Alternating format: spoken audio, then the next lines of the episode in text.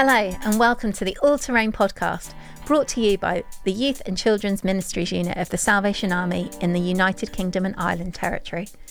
I'm Jo Taylor, and in each episode, a guest will be joining me to answer four questions about their real life journey and make four choices that help us take a hypothetical hike too. In this episode, I'm inviting you to join me and Major Gordon Cotterill for our hike as we explore themes of change, suffering, joy, and service. Gordon has been a son and brother for 56 years, a husband for 29 years, a father for 26 years, and a Salvation Army officer for 24 years. Together with his wife Kate, he finds fulfillment seeking what God wants in local ministry with Sutton Salvation Army in southwest London. He enjoys being part of a local church that explores inclusion, diversity, and hospitality in the way it reaches out to its community. He also enjoys watching sport, gardening, and cheese. Our conversation was wide ranging, and I loved speaking about our shared experiences, his life as a Corps officer, the people he's met, and how they've shaped his understanding. Gordon is a deep thinker, and the learning he shares from both his experience and reading was both profound and practical. I hope you find the conversation as interesting and as enjoyable as I did. Gordon, um, welcome to the All Terrain podcast. I'm really grateful to you for joining us and giving us your time. I wonder if you could start by just telling us a little bit about who you are, the context that you work in, and a bit about what your everyday looks like. Yeah, well, well thanks for asking me along uh, for a conversation. Um, so, yeah, I'm Gordon Cotterill, and um, I think primarily I'm a younger brother. So, that's the thing that you get with me. Um, and so, all you younger brothers out there, you know exactly what I'm talking about. Um, um, I'm married to Kate, and um, we've been married since 1993 and got two girls, adult girls, Bethan and Erin. And uh, Erin's a teacher in Southampton, and Bethan is a child well-being practitioner in South London, or training to be that. So um, that's us. We, we're situated in Sutton, uh, which is southwest London, and um, we've been here now for uh, 10 years and um, still loving ministry uh, at the local level. Um, being an officer makes sense for us um, being involved with people at a local level mm. and uh, whether that be encouraging and being part of a journey of maturity uh, in faith i think that's that's what we try to do not only with our worshiping community but we'll also with with the people that are part of our crowd in Sutton that are part of who we are as a church that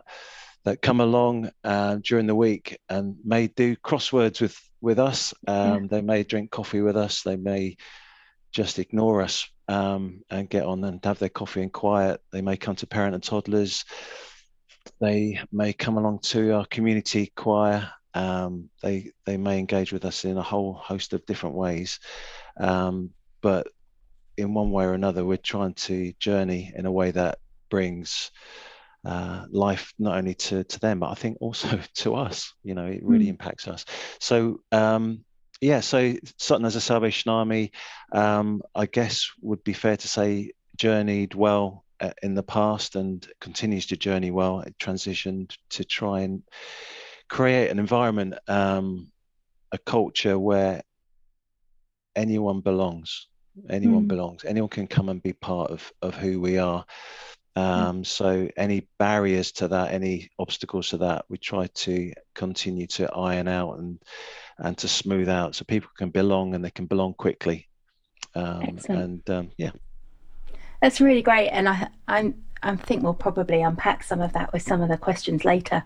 Um, it's interesting you um, introducing yourself as a as a brother because I identify because I'm most often recognised as a daughter or a granddaughter, um, even without the shared surname. My face is similar enough to family members that it's impossible to go incognito. So, um, hearing that kind of shared experience, which I think a lot of us across the Salvation Army share, don't we? Those of us who have been in it for a long time and have those family links. Um, yeah.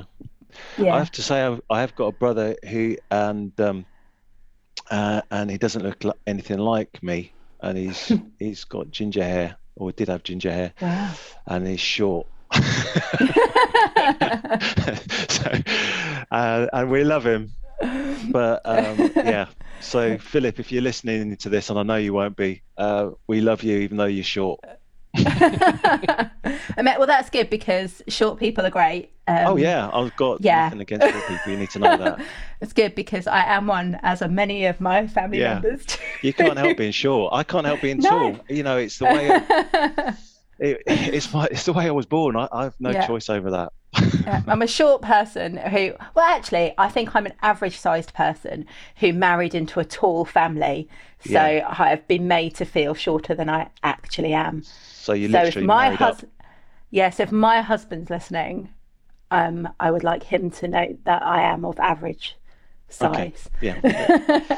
Excellent. With all that said, um, we'll move on to um, getting into the questions and the choices. So we ask every guest to make four choices as we go on a hypothetical hike together, and then we'll ask some questions as well.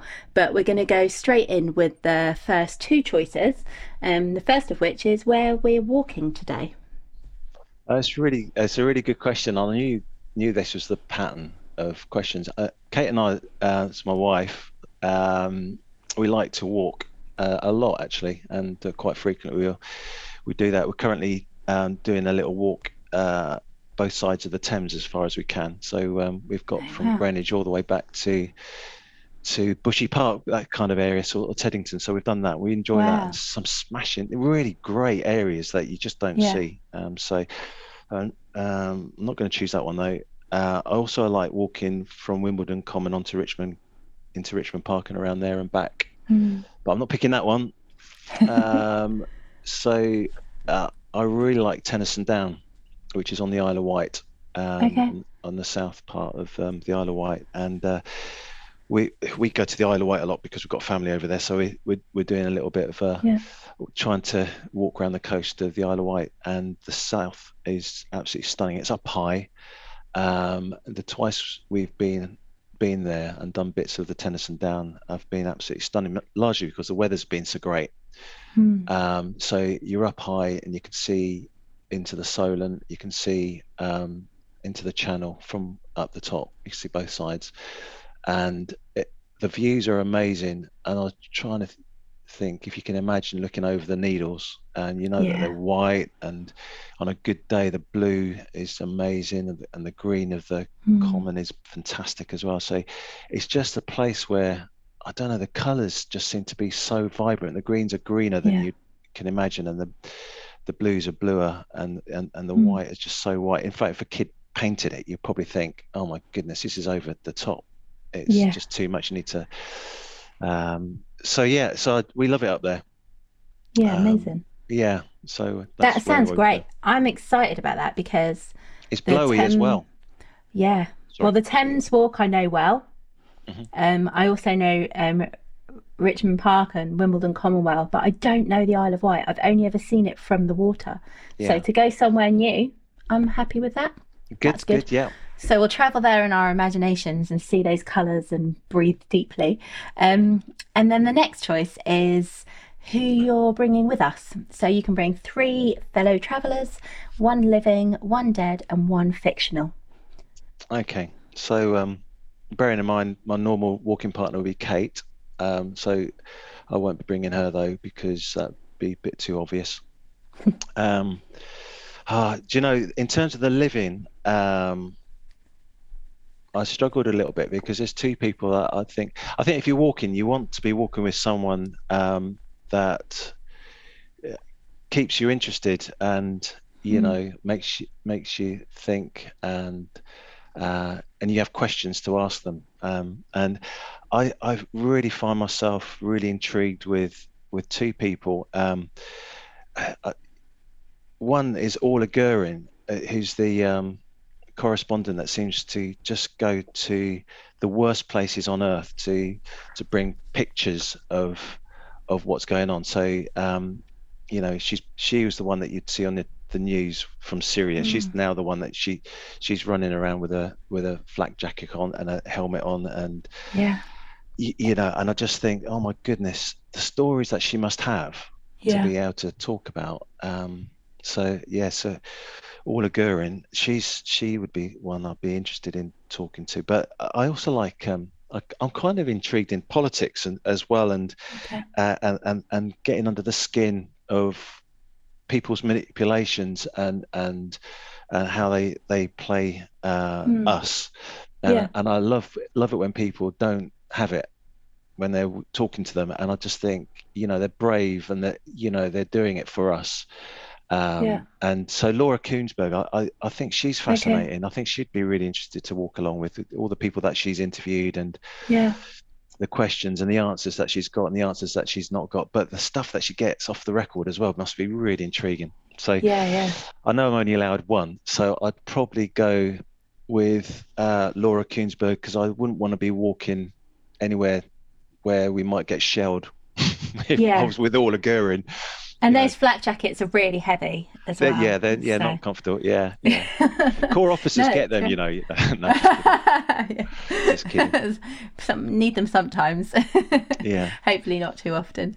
And then, um, so yeah, your dead person. Who would that be? Okay, so um, it's someone I semi got introduced to a little while ago, um, but um, I keep thinking I want to read some of his books and some of his thoughts because whenever I see him quoted, um, I just think, oh my goodness, what a mind, what an Mm. absolute depth of thinking this person has. And um, his name's Howard Thurman okay, yeah. and um, um, y- you know, some people may have heard his thing about um, you know when uh, when the songs of angels and all that kind of stuff are finished, then the work of Christmas begins. You know, to to feed the hungry, to you know, bring hope to the broken, all that kind of stuff he Mm. talks about, and his style of writing and the, the way he does that um, is is really intriguing. Um, so yeah, Howard Thurman, um, he's he's he's great.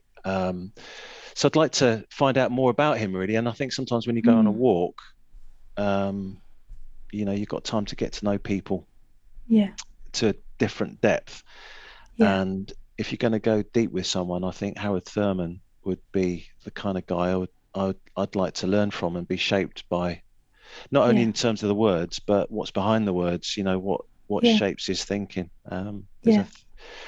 a it, it, he, he- he's got a prayer that talks about uh, needing the sense of God's future, and um, you know stuff in there Yeah. is just really, really insightful. Yeah, so Yeah. yeah, I think, and also his life, you know, um, it, it- you know, growing up in the states uh, as a black uh, African American, um, you know, dealing with some of the stuff that Mm. that was thrown around in the 60s, obviously, and 70s and 80s, Yeah. and, um, you know how he he nurtured his family and his friends and his congregation uh, in such times. I think just that would be really interesting, really. Yeah. No, I hear that. And isn't it amazing that someone can just put words on a page and like that can teach us, but it can make us want to know so much more, Yeah, can't it? yeah. And Yeah, and these Yeah. words just live on as well. You know, they just Yeah. they just keep on. Generation after generation will be inspired by this guy. Um, Yeah. So yeah, so I've I've not done a lot of digging around with him apart from seeing stuff quoted often by him. Yeah. But um, uh, yeah, he'd be the one. I'd, Yeah. The dead person who can come That'd on the great. and then someone fictional. Okay, so I had this. Th- I have this thing that if someone says it's really good on TV, I tend not to watch it. Okay. and then I then I watch it about six years later and then kick myself why I didn't listen to Yeah. some people. so I'm I'm a late adopter of stuff. Okay. Um, so um, um, I I, I, would, I wasn't drawn to West Wing early on, um, and um, when everyone was talking about it, uh, anyway, my generation, Hmm. You know. Oh, and mine. I'm a huge fan. and yours, yeah. So you millennials out there, you know, West Wing is just waiting for you to to discover. Really, watch it with subtitles on because the pace of it is really quick, and you Yeah, can't do so good. anything else whilst, but watch it. But yeah, so West Wing, and and I really like, uh, you know, the Toby character, uh, Ziegler, Mm. Toby Ziegler, and uh, Yeah. uh, I like it because he's spiky. There's some there's something spiky about him, and um, Mm. and I, I, I like I like the the challenge of of of being with someone who doesn't respect you. yeah. I, yeah. I really like just that. gonna let you know exactly. Yeah, just to think. let you know, I really don't yeah. respect you. I find you a bit stupid, um, um, and I have to walk with you. But I, I think by the end of it, I may have him talking about football. I might have him talking about cricket. Um, but by the end of it, hopefully we've become something together, um, different mm. to how we started yeah. off. Um, so I, like him. I like his intelligence um, and his insight. Oh, it's the, poli- the p- political thing again, isn't it? I, yeah. I, I like the way he, he, thinks and considers and processes mm. stuff, um, and then just gives it away. It just yeah. it, it's not him that it's not him that stands up doing yeah, it. Yeah. He just gives it away, and yeah. um, you know uh, that's a real real thing to learn from. Yeah. Just to do stuff to give it away rather than I do this because I want you to give me a really I want you to know who I am. That's what I want you to know. it's me that did that, uh, but he didn't do that. You know, in, in this fiction, and um, I, I kind of like the way he is with that. And, mm, uh, and I think in a time of like political polarization, it, one of the way, so the West Wing is in our house is our comfort telly yeah. when we just want to watch something that will we don't have to pay too much attention to because we know it word for word now, yeah. but is still uplifting and interesting and yeah. intelligent. But where our political scene is so polarized, there is nuance there, isn't there? Mm. And there oh, is absolutely and and compromise and and conversation and it yeah yeah kind of it leaves you longing for a different time yeah. if it ever existed but also hopeful of how things could be absolutely yeah, yeah. i think as well with the toby character um is how faith ticks around in the background of his life as well yeah. you know yeah with with his, his jewishness if that's yeah. uh, the right thing to say and um and, and how that shapes shapes him um in, in a good way. Um, yeah. Yeah, no, but yeah, no, West Wing's good, and uh, Toby, Toby, Toby's good. I think. Excellent. Well, that is brilliant company. I'm really excited. They have to keep to up because I've got long legs. I, am not gonna. We don't take any prisoners when it okay. comes to walking. We just we walk, and if you, you just walk, we try we try to. yeah. People might run to keep up because we've got long legs. Yeah. You see, that's what happens. That's okay. I'm a well, I'm a fast walker, so oh, you, you I'm going to be okay. But okay. I'm also, but I will. I'll make sure everyone stays stays together. I'll all do right. that bit. Good, I'll good, do the holding good. together yeah. bit, so it'll be all good. and now we move on to the first of our questions. Um, we know who's with us and where we are. So the question is, how do you face change? Okay, cha- well, change. Um, as you can see, um, the um, the hair on my head has gone out. The tide has retreated, and um, and however we face change, I feel we need to face change well.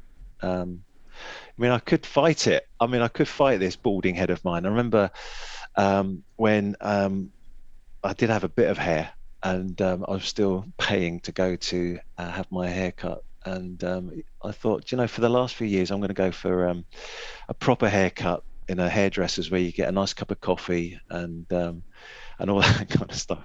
And um, the hairdresser used to sit down with me and she'd say, right, what are we going to do this time? and I'd sit and I think, you know, it's pretty obvious what you've got to do here because I'm mm. going hmm. bald. So you've got to help me go. You've got to help me go bald well.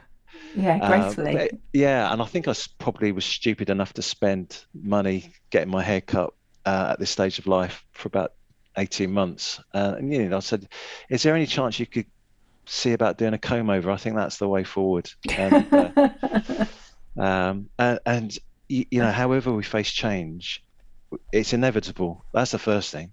Change mm. is inevitable. Um, our conversation changes us. You know, in the time that yeah. we spend together. We, we hopefully we, it'll be a time where we, we come out of it and we know each other and we um, and as a consequence we're changed.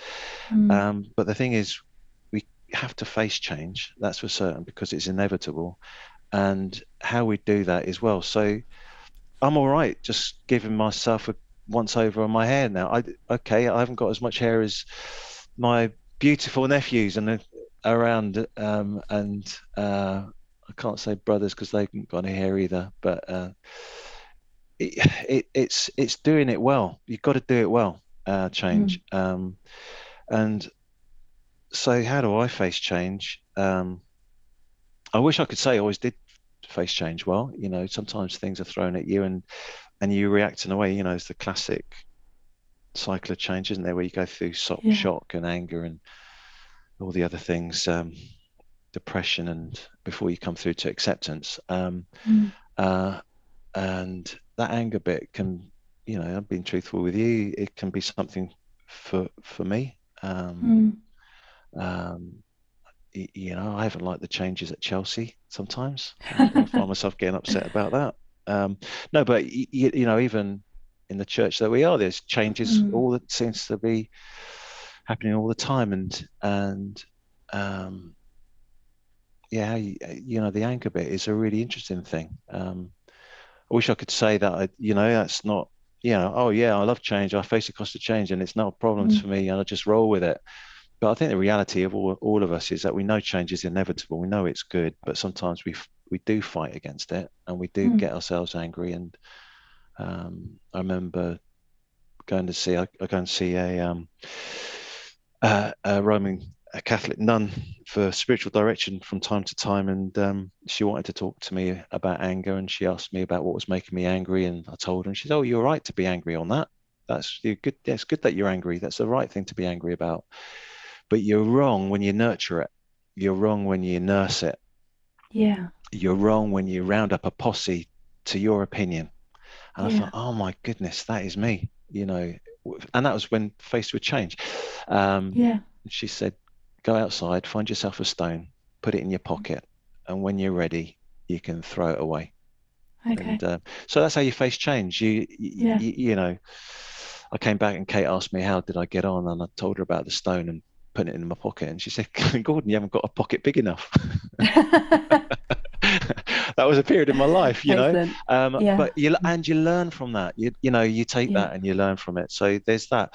But there's there's another approach to change that um, I learned about when I was at at the um, International College of Officers, um, and um, Judith Payne came in and did a session that has uh, has stayed with me. So hopefully I'll get this semi right. But if I don't, Judith Payne's your person to go and talk to about this. It's called the um, emotional cycle of change, and um, mm. it's hmm. really interesting. Maybe someone's done this already, so stop me if if they had. But the emotional cycle of change is really interesting, and we have this thing inside us that that we um, we we we we are optimist in some ways, and, and we feel that there's always a need of change. You know, there's always a need. You know, whatever you know we're facing us we can do it better. We can do that better. We need to do it better. Yeah. uh, we need to adjust to our times. We need to do this and we need to do that. Um, but this this model is really interesting because it's just quite often if we're not careful that change starts from uninformed optimism.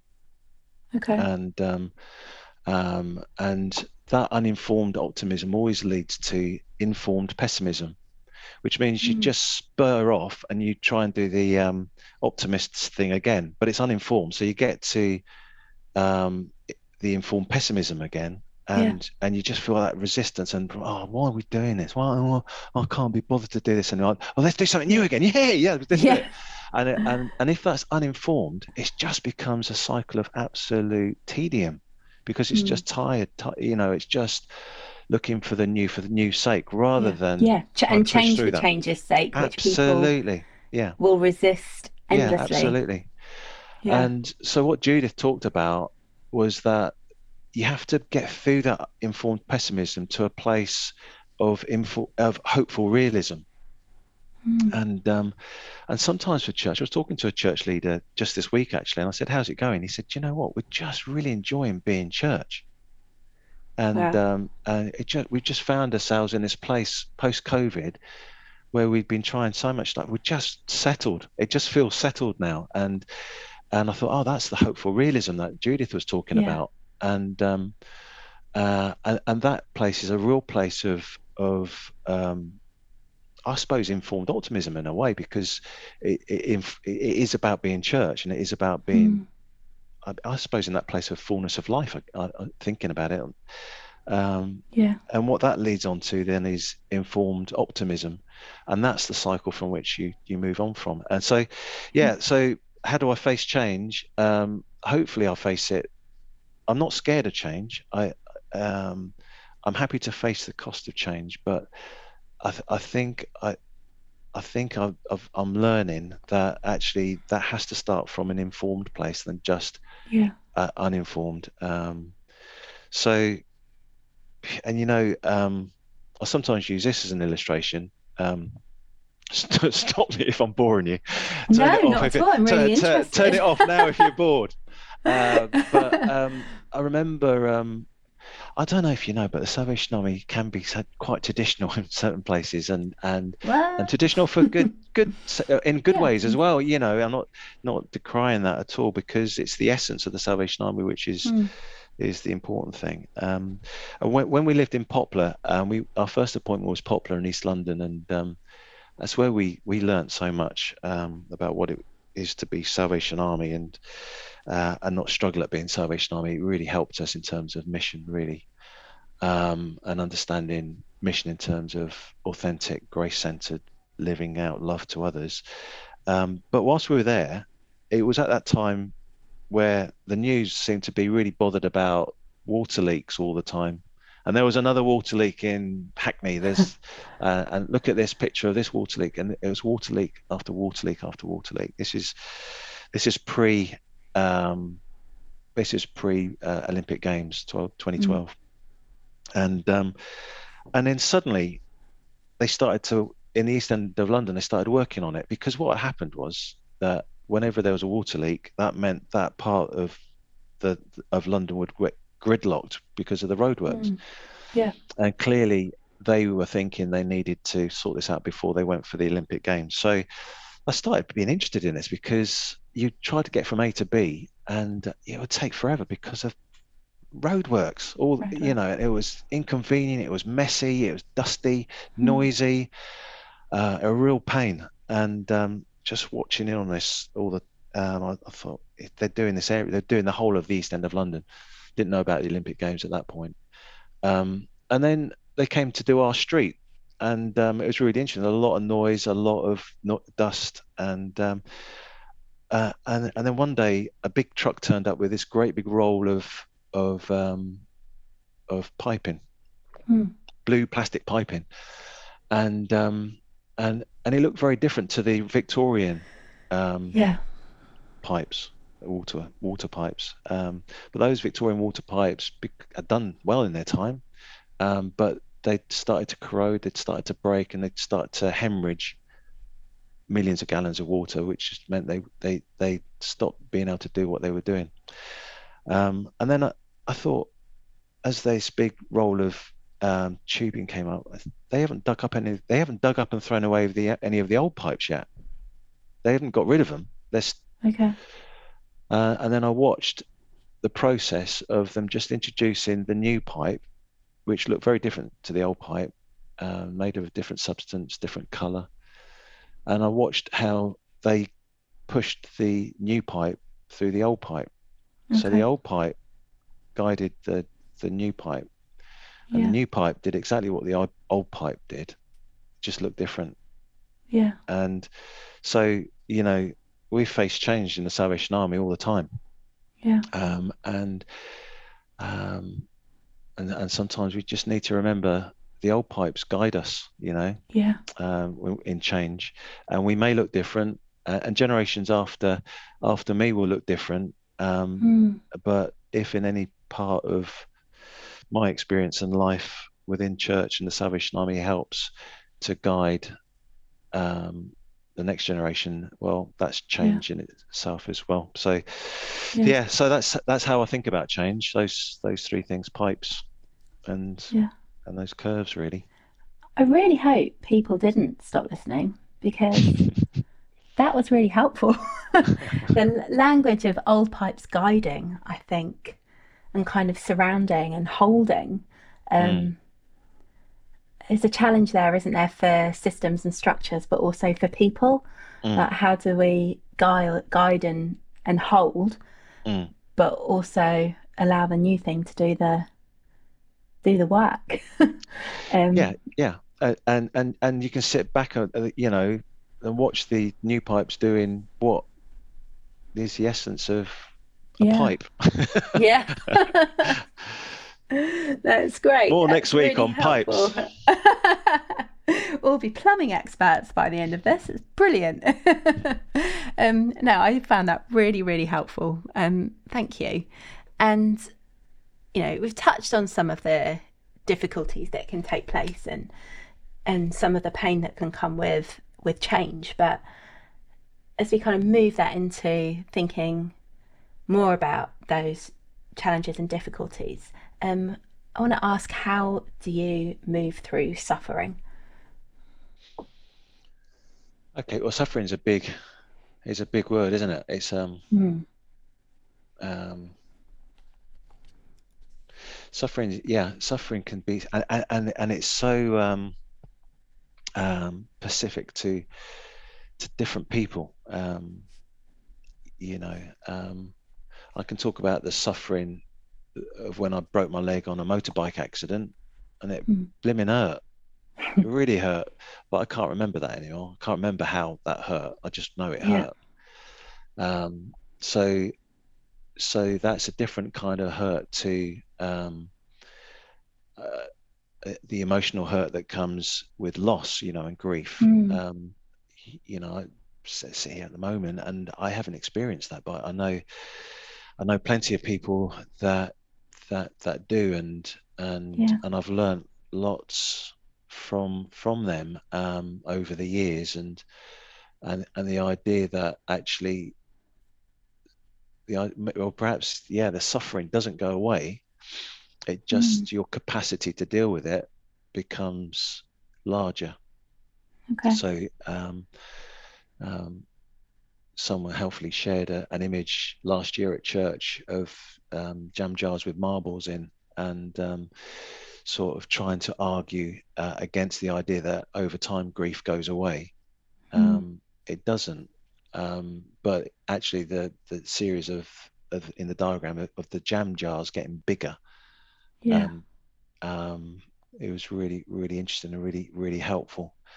Um, so yeah, I think um, any kind of suffering that I've I've felt um, pales into insignificance with with with um, well, you, you, know, so like the Ukrainian thing, you know, so yeah. we have we have a Ukrainian drop in on a Monday, and um, and you can see in the eyes of those women, um, predominantly women, as as you will know, with their kids, yeah. and you can see in their eyes suffering I, yeah. I don't know that. I don't know that feeling of suffering.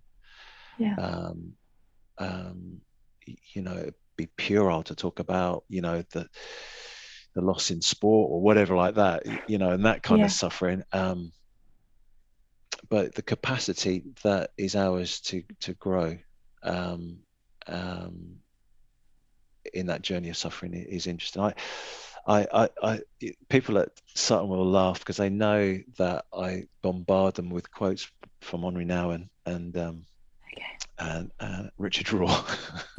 Amazing. and uh, uh, John Piper. No, I'm joking about John Piper.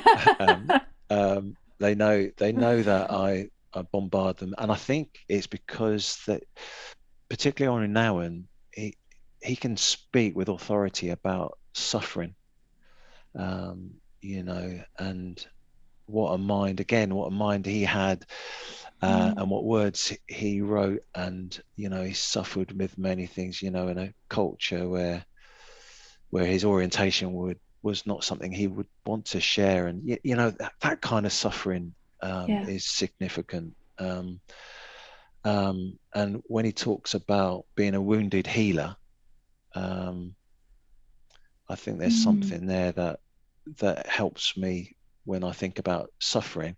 We're all wounded. We're you know we all carry stuff. Let's yeah. Let's not pretend we don't. Um, but it's like um, through those cracks that the light shine. You know, I think someone yeah. said I can't remember who said that. Um, someone I feeling I got a feeling it's in a song actually. Okay. Look it up. Someone. Put it in the comments. if you have comments on this thing. I don't know if you do.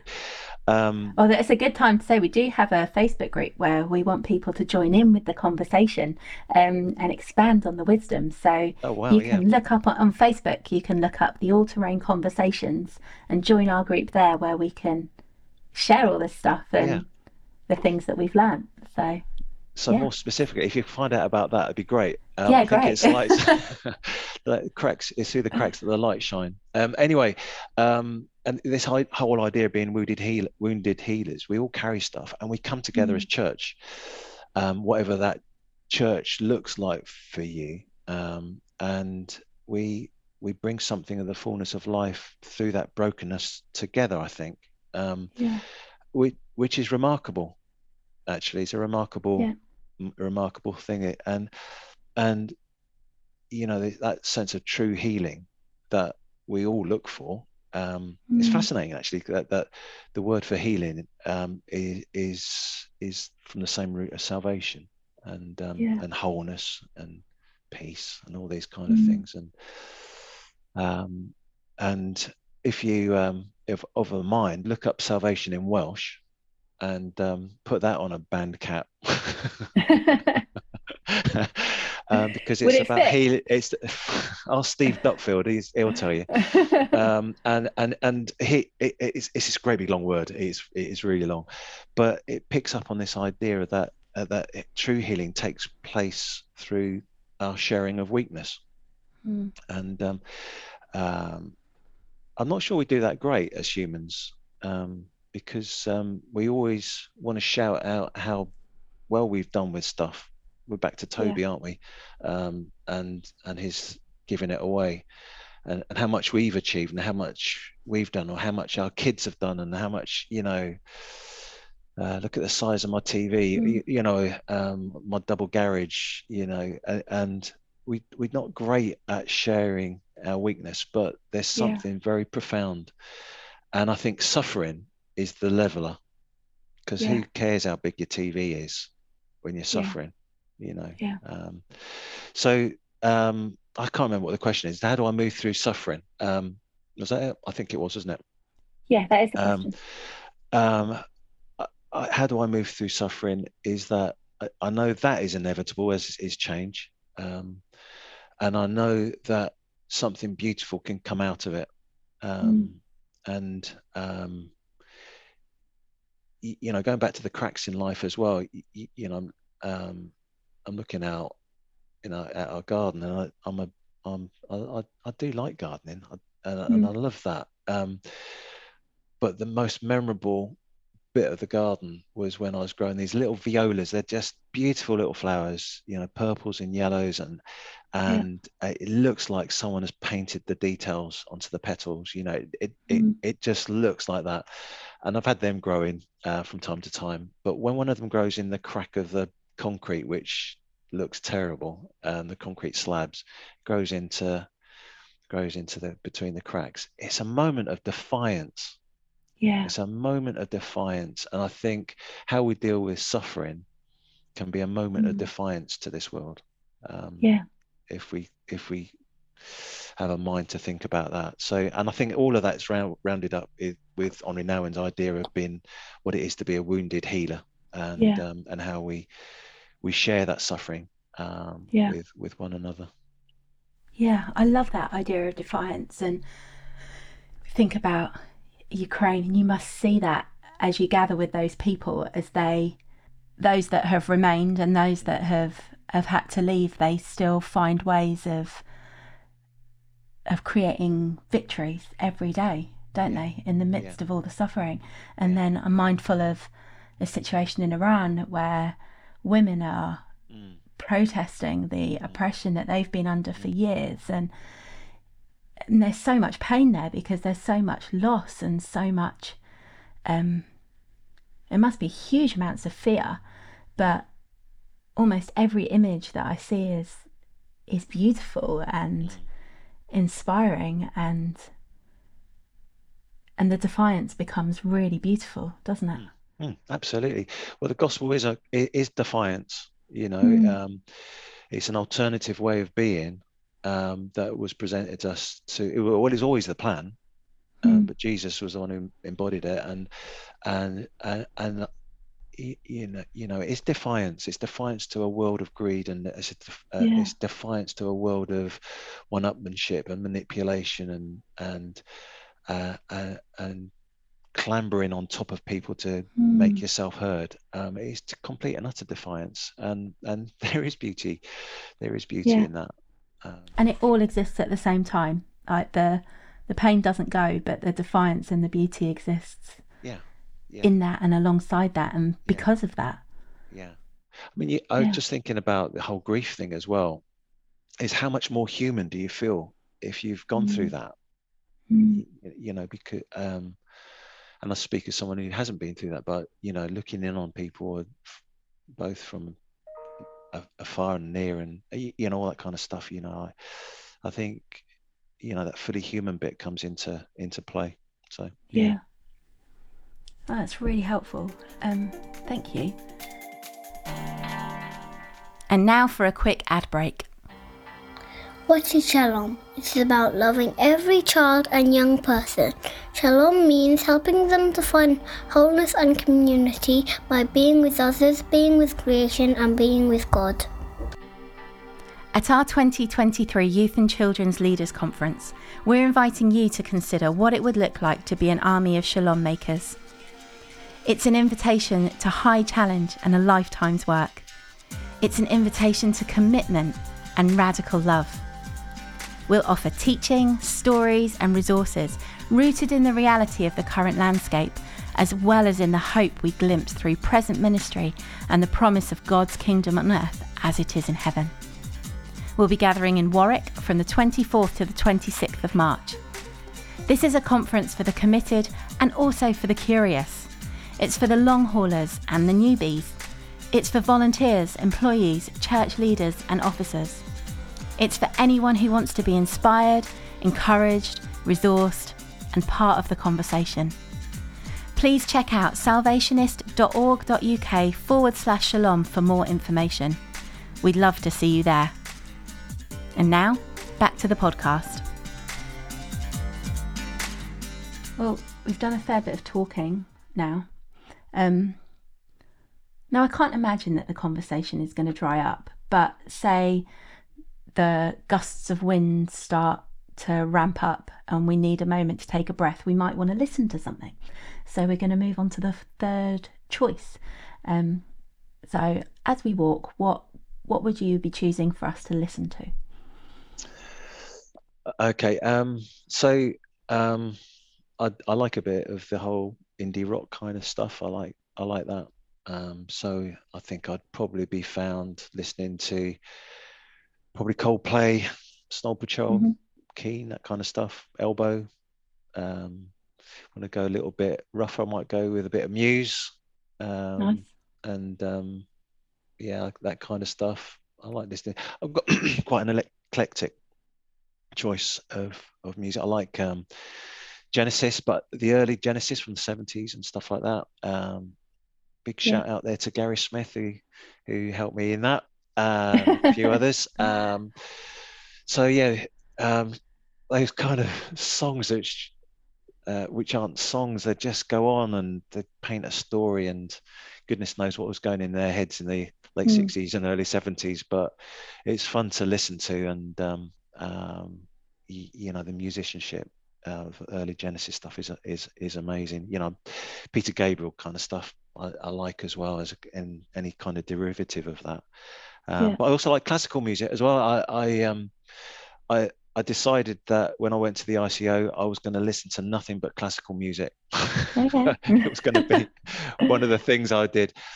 Uh, and I did that and um, really enjoyed that. And I've been known to go to see ballet at the Opera House and yeah, uh, and uh, and to be caught up.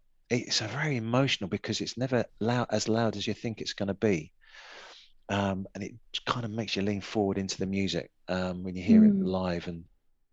Um, uh, so yeah, I, I, I like um, some of the nationalistic kind of composers from the 1800s. Um, so Stravinsky, uh, Smetana, all that kind of stuff. I, I just, I just, I kind of like most, yeah, most music really. Um, but I think probably it would probably most likely be Coldplay or something okay. like that.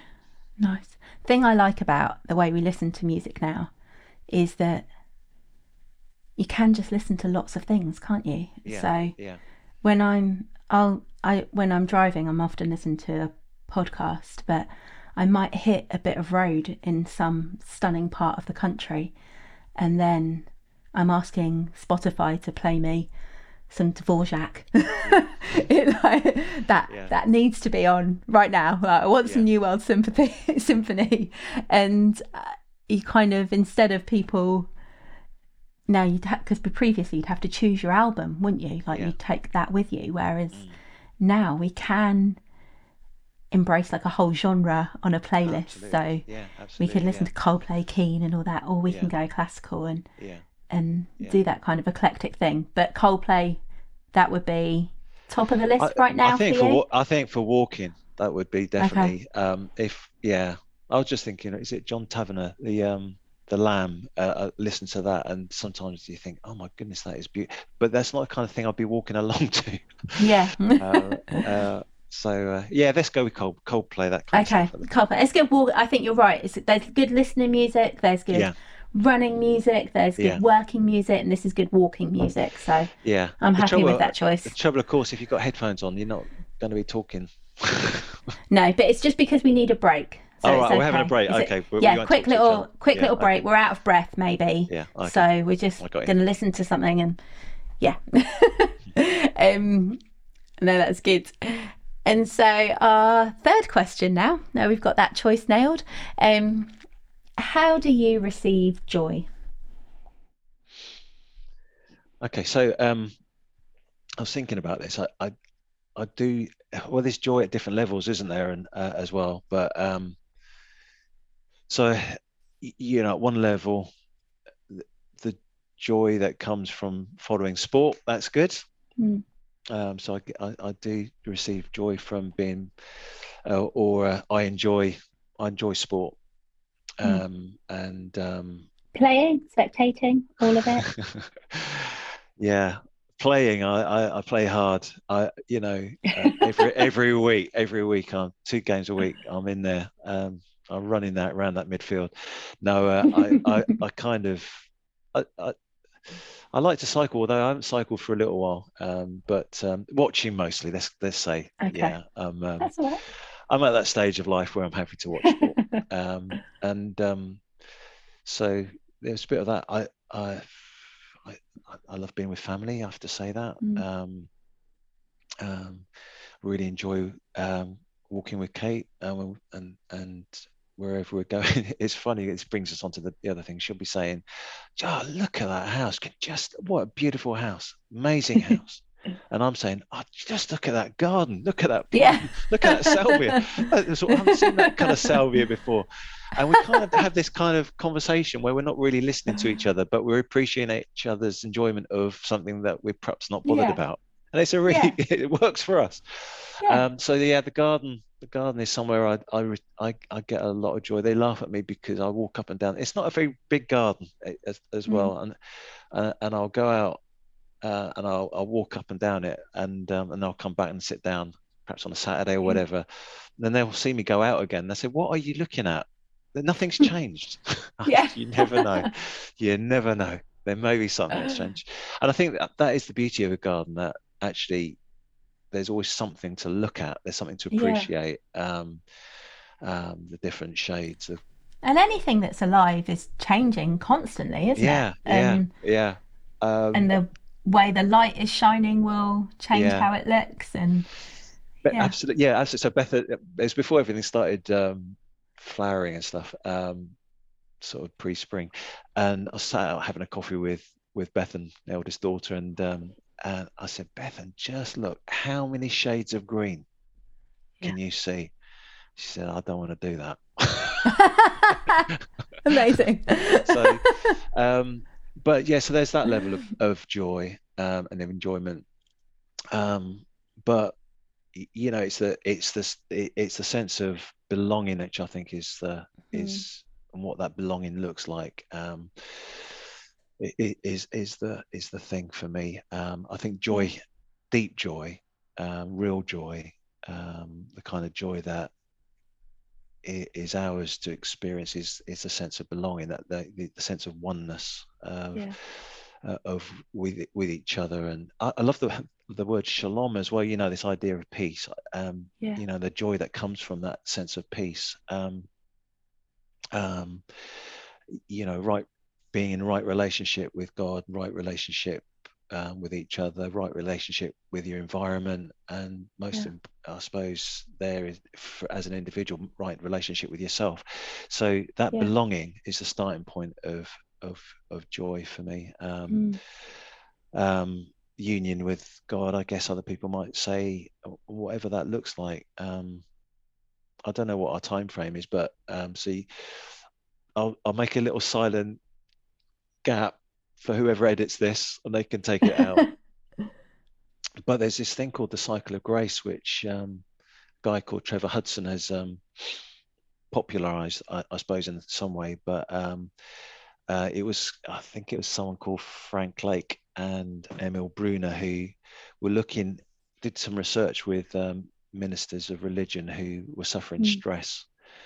And um, that was their their their remit to, to look at that. Yeah. And so so they started interviewing um, ministers of religion that were were, were reaching burnout and uh, were struggling.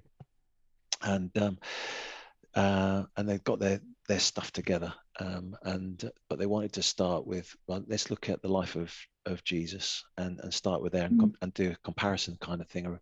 Um, an evaluation of, of the of the two together. And they discovered when they looked at jesus pretty obvious in many ways that his starting point was that he knew who and whose he was. He, there was a strong sense of belonging. Um, yeah. and that sense of belonging sustained him uh, in his ministry. And uh, and then you see the the significance of jesus flowed from that. Um, you know the father and i are one. The significance yeah. of who jesus was uh, flowed from from that and from that um, um, the fruitfulness of of what we're all about um, mm. you know through jesus um, was obvious and so you had this they had this cycle and they call it the cycle of grace that it starts with belonging it goes on to uh, sustenance it goes on to significance and then fruitfulness yeah. or, or they call it achievement but i don't like that um, i think yeah. fruitfulness is is a bit better um, but what they noticed with the the the ministers of religion that were suffering um, burnout and um, uh, uh, and were deeply unhappy um, was the fact that they were going around the cycle the wrong way. Okay. And so for them, achievement was was the was the thing to start off with. And if I can achieve yeah. something, people will see that I'm significant Okay. And people will then, if I if I'm seen as being significant, people then uh, will uh, sustain me. I will feel sustained yeah. because I'm I'm getting all the plaudits because people think how significant I am, yeah. and that will bring me the belonging that I've been looking for all the time. Yeah. So two ways of going around it, and I think the times when I've felt that joy kind of seeping out um, or being squished out of me is at times when perhaps I'm going around the cycle the wrong way, mm. you know, and yeah. and and actually I am wanting people to to tell me, oh, that was great, you know, a little pat on the back or whatever. Um, well mm. done for doing that because oh, they think I'm they they think yeah. I'm this and that. Yeah. Um, and and and and then that will sustain me. But actually, it's just a, it's a fool's errand really because mm. uh, it just leads to deep dissatisfaction with relationship and life if all you're doing is ever to try and impress other people. Um, yeah. Whereas I go back to those times in my life where I've just known that oneness with God and I've been overwhelmed mm. um, with with the presence of God through whatever that may be. And sometimes it's as simple as being out in the garden. That reminds me yeah. of of that. Um, yeah. It can be the the saucy little modulation in Tavern and John Tavener's The Lamb. It, it could yeah. be the right music with the right imagery, like you're saying, you know, driving yeah. somewhere beautiful, um, or it could be simply, um, you know, the lyrics of a, song which is written but has a real crossover that really means something. You know, mm. it reminds you that actually you belong and and Yeah. it's the one it's that oneness um, that is is the important thing, not not you trying to project um, your achievement in order to think that you're significant. So, yeah, so Yeah. um, and that's an onward journey of of battling through. But I know that that joy starts with belonging. Yeah, that's a really helpful articulation because I think, you know, in this question we'll often have end up with conversation around community, um, and and the fact that it is, you know, joy exists when we're we're in a place of togetherness and and sharing and and with other people, mm. but landing that as belonging is is really helpful because then that can express itself in so many different ways, can't it? Mm. Absolutely, Um, yeah. And like, and if you truly belong somewhere, the opportunities for experiencing joy, even doing something that you might not even want to do, still mm. exist because it's rooted in that that belonging. Um, I find that really helpful. Thank you for sharing that. You can look it up uh, as well. Uh, Yeah. Go on YouTube and look that up. Um, um, the Cycle of Grace, and Trevor Hudson um, does a really good thing on that. Um, Yeah. so um yeah i think it's about four little short talks that he does that and um it's it's re- really really good um but remember he's borrowed from frank lake so it's been around for a little bit um Yeah. sort of- pastoral psychology i think um frank lake and emil brunner i think they they need a pat on the back for discovering this and working on that Hmm. No, it's really helpful. Thank you. Um, now, with all the talking, we get into another choice. All the talking, all the walking. Um, we need to dig into our rucksacks and find our snacks. Gordon, what snacks are you bringing for us today? Well, you see, I find that um, people will generally give you chocolate as a snack, and I don't. I, I, I, I discovered that chocolate gives me a headache, and Oh um, no! but what I didn't know is how much chocolate gave me a headache. So I went through a process of trying to work this out. How much? what the gives me a optimum amount of chocolate? Yeah. What, what was my cut-off point with chocolate? Okay. um, so if I eat a whole box of Maltesers, I, you know, pretty much that's going to give me a headache. So um, a few years ago, uh, my cousin Ian, um, he decided he was going to give up on chocolate, and I thought, you must be nuts. How are you going to do that? Mm. How are you going to give up chocolate?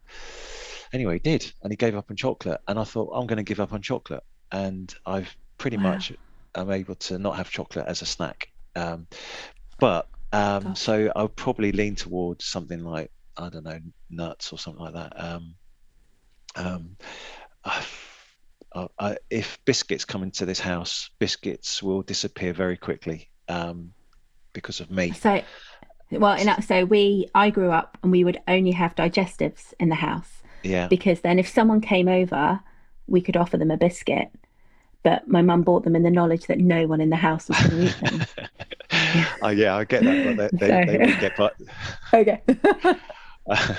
so if I go visit my dad, he doesn't bring the biscuits out uh, like in a packet or anything. That he puts them in a Chinese takeaway box with about three custard creams in because he knows okay. that I'm going to it eat. them. rations you. Yeah, so there's a toss up between biscuits and um, uh, uh, and nuts. Um, I mean, you can bring both. I- like this. Yeah. I mean, I think I'd be a little bit disappointed if we only had nuts. Okay. I, I like nuts, but Yeah. mm, I just Okay, let's go sure. biscuit. Let's go go biscuits as well then. Um, What what biscuits?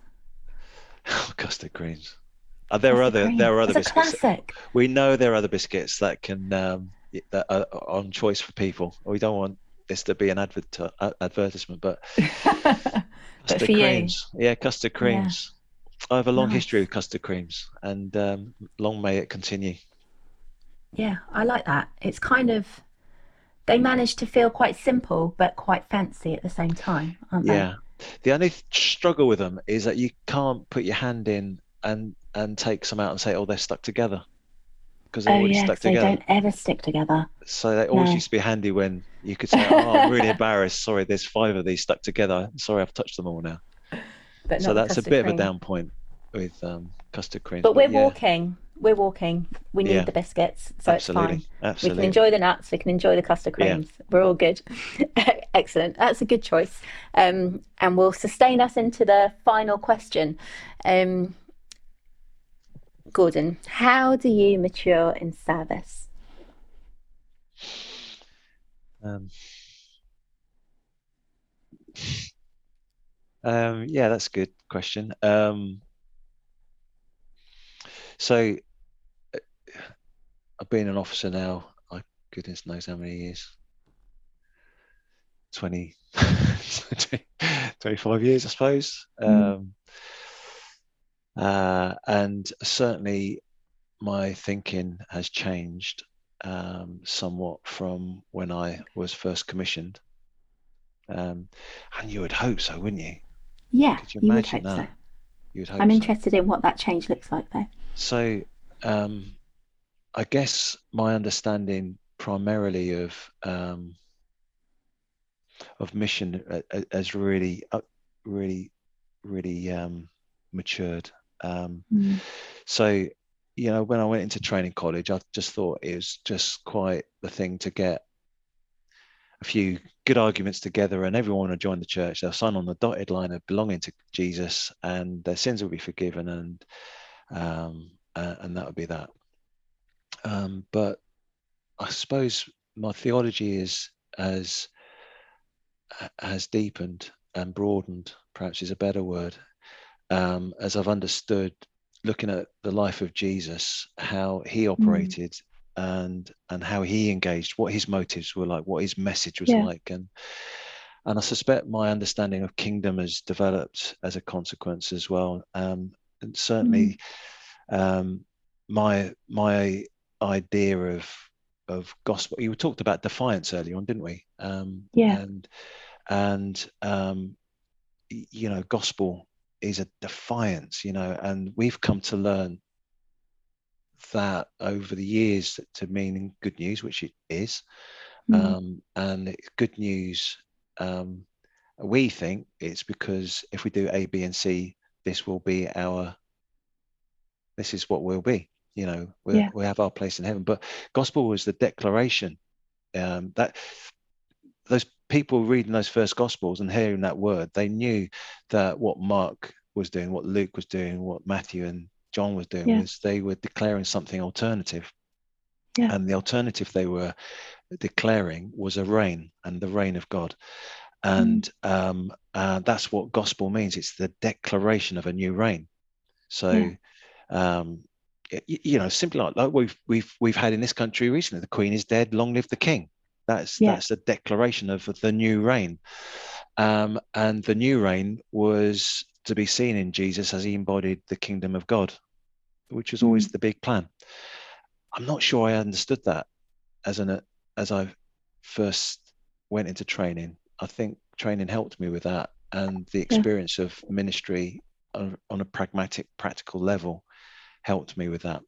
So, how do I mature in service? I I allow my thinking to to be stretched um, by people, by books and situations.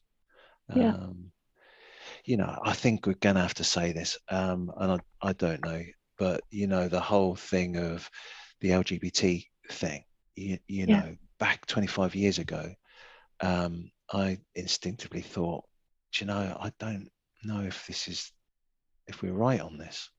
I Yeah. don't know if I'm not comfortable with this, but, but I wasn't brave enough to say anything Yeah. because of the culture.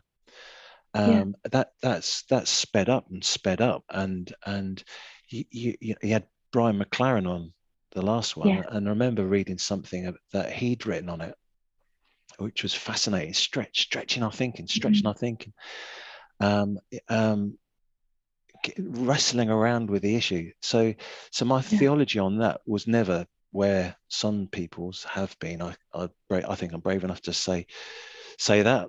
You don't get anyone listening to this, do you? only, ho- Um, only a few. I'm, I'm brave enough to say say that. Um, yeah. I I the the bit that that Brian McLaren, see if I can get this right. Um, he said there was a time when it was just out and out wrong, Mm. and then there was a time when oh you could be healed of it. how nice. Yeah. And there was a time where actually um, we can tolerate it, but Yeah. we going to put some things on it. Uh, Yeah. And now we're at a stage where it, it, it, it again, it, it's very different, but not for Mhm. everyone. Not for everyone. So some people's thinking has stayed where it is, and we can get angry about that, and we can get Mhm. frustrated by that, or we could find ways to dialogue with that Yeah. And um, and I think maturing in service helps helps that. Um, so What are some of the ways that you found to dialogue on that, Gordon? well, I, I'll tell you the one that I, I like to use, um, and if you can put it in the comments if you think it's stupid and rubbish and not helpful, that would be helpful to me, and I'll stop Mm. using it. Um, but we talked about the fact that I'm tall, Yeah. okay, and I, I and do you know I was thinking once, probably sat in the garden appreciating the Nicotiana and the salvias and, and all everything else that's there. I'm thinking, do you know what? I'm really glad that as a tall person, at some point in the history of the church, someone didn't put a case together to say that all tall people are inherently sinful because of Goliath. Because Goliath, we, we find out, it was tall. So therefore, all tall people must be inherently um, um, sinful and cannot be part of church and do not even Mhm. consider making tall people members because we know what we think about tall people. Now, I can't help being tall. I said that, Yeah. I hinted at that earlier on. I can't help being tall. Yeah. Um, it's just, it's who I am. Mm. It's, it's, And it's- it's And it's not a bad thing. It's just no, absolutely a, not a bad a thing. facet of who you are. No. And Yeah. I love and I love someone who's tall as well. I- so um but you know maybe it's a stupid analogy uh, uh, uh, but you know there's a lot to be learnt about about who we are and and um, Yeah. uh, and I'm learning and I put my hand up and say um you, you know I don't understand all, all, all the uh, uh, uh, acronyms you know and I'm trying to to work that out um Yeah. you know my the culture I was brought up with you know LGBT was was quite good for me um Yeah. as it moves on I understand it's far more nuanced and that's what it says Yeah. Um, but let me t- I'll, let Jo let me tell you something I, I went to um with with Kate we went to a comedy store evening Yeah. and um in Wimbledon and uh, someone kindly bought bought it for us for Christmas and so we went to Wimbledon and um and we went in and it wasn't a very very big venue and uh, I I thought oh this has got this has got this this is going to be traumatic Mm. I just know it's going to be tra- tall bald bloke uh, so we can't sit right at the back. That's too obvious. We've got to sit sit just in a little bit, but not at the front. Because if we sit at the front, yeah. Not in an eye line. Yeah. Not in an eye line. yeah. anyway, he went in and the guy did his his welcome and stuff. The compere did his welcome and said, like, right, I always discover the people that sit in that seat are the ones that don't want to engage with me. And um, so, you know, who was sat in that seat? It was me. And um, Amazing. uh, he asked, oh, it's bringing it all back. He asked me what I did. He asked me what I did. That's when I should have lied. I should have lied. Yeah. I should have said I'm a physio or a, I'm a dentist. I should have said, what, what possessed me in a comedy club to say, oh, uh, I, I'm a Salvation Army uh, minister with my wife, and and you know what's what's that then? And oh my Mhm. goodness, you know maybe some people are very excited at the opportunity to witness to Jesus Yeah. and in a comedy club. Well, the the first guy came on and uh, it was fine. Uh, the second guy came on and um, uh, a gay guy, and um, I just thought, oh my goodness, I hope he doesn't know I'm from the Salvation Army. Yeah. I sat Yeah. there terrified, absolutely terrified. Oh man. And um, I was thinking, if he does pick up on it, I was going to say something like, "Hey, hang on a minute, we're the Yeah. supposed be, we're the ones that are supposed to be judgmental," um, Yeah. and that was going to be the line that I tried to get back. Fortunately, we didn't. Um, but yeah, does that that that? So anyway, this is about maturing in service, Yeah. and there's an issue. Um, Yeah. you, you know, our thinking. We were created to to mature in our Yeah. thinking. And um, let's wrestle with the theology, um, and let's, Yeah. but then let's look at the culture um, uh, that it was written in. Let's look at what was being said, and um, and there are people who will get upset with that. Um, Yeah. um, but how do we dialogue? That let's let's Yeah. have the dialogue. There Yeah. are people hurting and that are broken because because of of, of of not just I mean the church. There are others that have been totally embraced as well. Let's let's Yeah. be let's be honest. Yeah. And uh, and am I a better person for for those I embrace? Yes, I am. Hmm. Yeah. Um, um, I I And think it's- Gordon, I, he- I hear you kind of saying that.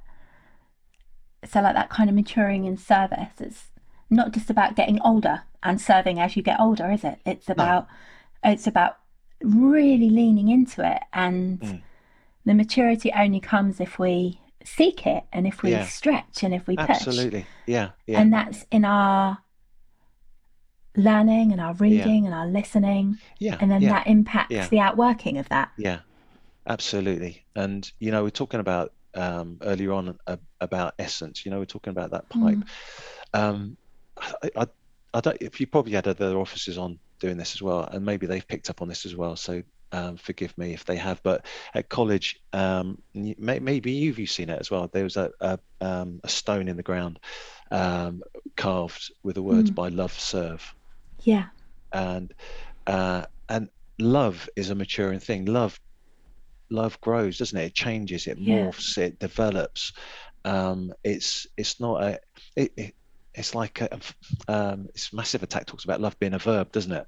Uh, yeah, uh, it's a doing word and and it's a being word as well. Um, and um, you know, by love serve, and what does that do to us?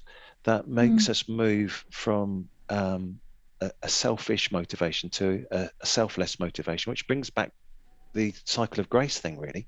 yeah, You know, if you're operating from a self-less perspective, that's so much better than a selfish perspective. Um, and that comes with maturity as you discover more Yeah. and more about what what it is that we're being selfish about. It's it, it's Yeah. you know, it's not your needs that are being met. It's Yeah. it's others and um, a- a- and I, think, I yeah, hear a kind of thread. So, you know, that thing about belonging and the joy that is found yeah, in a space where you belong. Mm. And it overcomes the differences, doesn't it? Because the relationship is the most important thing. So, you and Kate walking along and identifying different things that make you smile and bring you joy. Like, you're not. You're not the same people, but you're in relationship, and so your joy is shared. yeah. And if joy is found in belonging and it's it's like radical love that we seek, then it makes sense that our love should lead to belonging, doesn't it? Absolutely, yeah, yeah, and and so that takes it on to. I mean, in terms of service, I, I, was, I knew you were going to ask that, so I did think about it. There was a a, a guy who um, was came to do some teaching when I was a cadet at the college, and um, uh, and he was talking about oh, going back to suffering again. Actually, funny enough, he's talking about um, when you are in are journeying with with someone who is suffering maybe loss or it was a Mm. hospital hospital chaplain. He said "You got to remember it's not your needs that are being met in this. And if you think you're helping, you probably aren't. And when you think you're not helping, you probably are. Yeah. And I think as you the, the maturing in service and this love bit um, is significant in that it exposes you to to that um, that actually um, you, you know let's be careful that it's not our needs that are being met in a situation of ministry or mission um, let's let's let's um, let's remember that um, yeah. And also you know to rec- as you mature in service as well you recognize your your foibles Yeah. you recognize your um those little things that are are, are you um so um I, I i find myself impatient with situations um Mm. Particularly sometimes if someone with Sutton Salvation Army is open all the time. We've got a coffee shop there, which makes it very easy to be open all the time. Um, and you know, the people on the team are very, very patient with certain characters, um, and uh, and I find myself not being so patient. Um, here's a situation. Look, this is how you can solve this situation um, by doing this, this, and this. And they don't do this, this, and this, and they go and do that, that, and the other and they come back with the same thing and i find myself getting increasingly impatient and so i i um Oh, it's a podcast, isn't it? So I can't show you. Um, I, I just carry this in my pocket, and this is a really twee, you know, yeah. crossing your pocket. How twee, how yeah. lovely. But it represents a moment of defiance again for me. Uh, that actually, hang on a minute, let's remember. Let's remember yeah. what this is about. Um, so I, will leave that in my pocket, which means in the, in the autumn spring and winter it's good because I have this jacket on, but in the summer, don't yeah. come and ask for help because it's not in my pocket. No pockets. yeah. But no, but you recognise that you recognise really yourself yeah. and you can be honest, I think, with yourself. And I, um, you yeah. know, the whole wounded healer, you recognise that in yourself, and that's where yeah maturity and service service comes, I think. And maybe one day I'll I'll I'll know more about that as well and you know it's an well thing. well you will won't you like tomorrow you'll know more and the next day you'll know more because as we actively lean into the stretch mm. uh, it does mean that there is that opportunity to mm. always know more mm. and that's great mm. um gordon i'm so grateful to you for coming to talk to us and there's so much richness there in in what that stretch has looked like for you. Um, and I'm really grateful to you for sharing. So thanks ever so much. You're welcome. It's been um, yeah, it's been good to to chat and forget that other people might listen to this.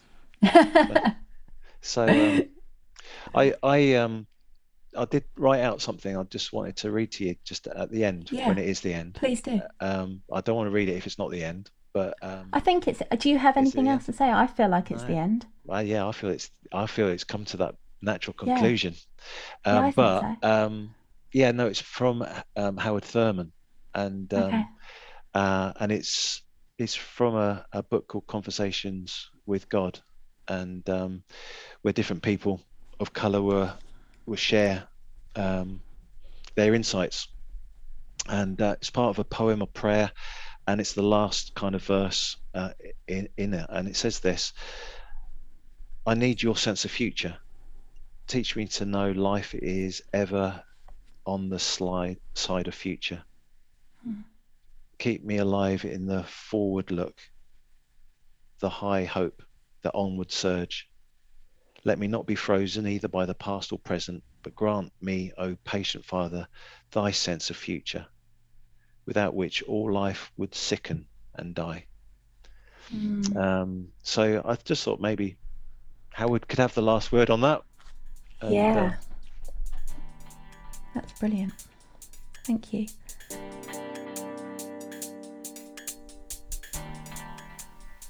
Another huge thanks to Gordon for joining us on the All Terrain podcast. I really appreciated Gordon's wisdom and honesty there was so much there to encourage us to ask more questions and think more deeply. As I mentioned in our conversation, I'd love to hear from you too. Do you feel similarly, or what thoughts or questions were raised for you? You can join in the conversation on Facebook by searching the All Terrain Conversations and joining our group there. I'd love for it to become a space where we can ask questions, dig into the issues raised, and journey together. It would also be great if you could share the podcast across your social media channels. And if you're listening on Apple Podcast, we'd love it if you could give the show a rating or write us a review. All those things help us get the show heard by even more people. And you can also now access our brilliant sketch notes and an article that accompany each episode by searching for the All Terrain podcast or clicking the link in the episode description.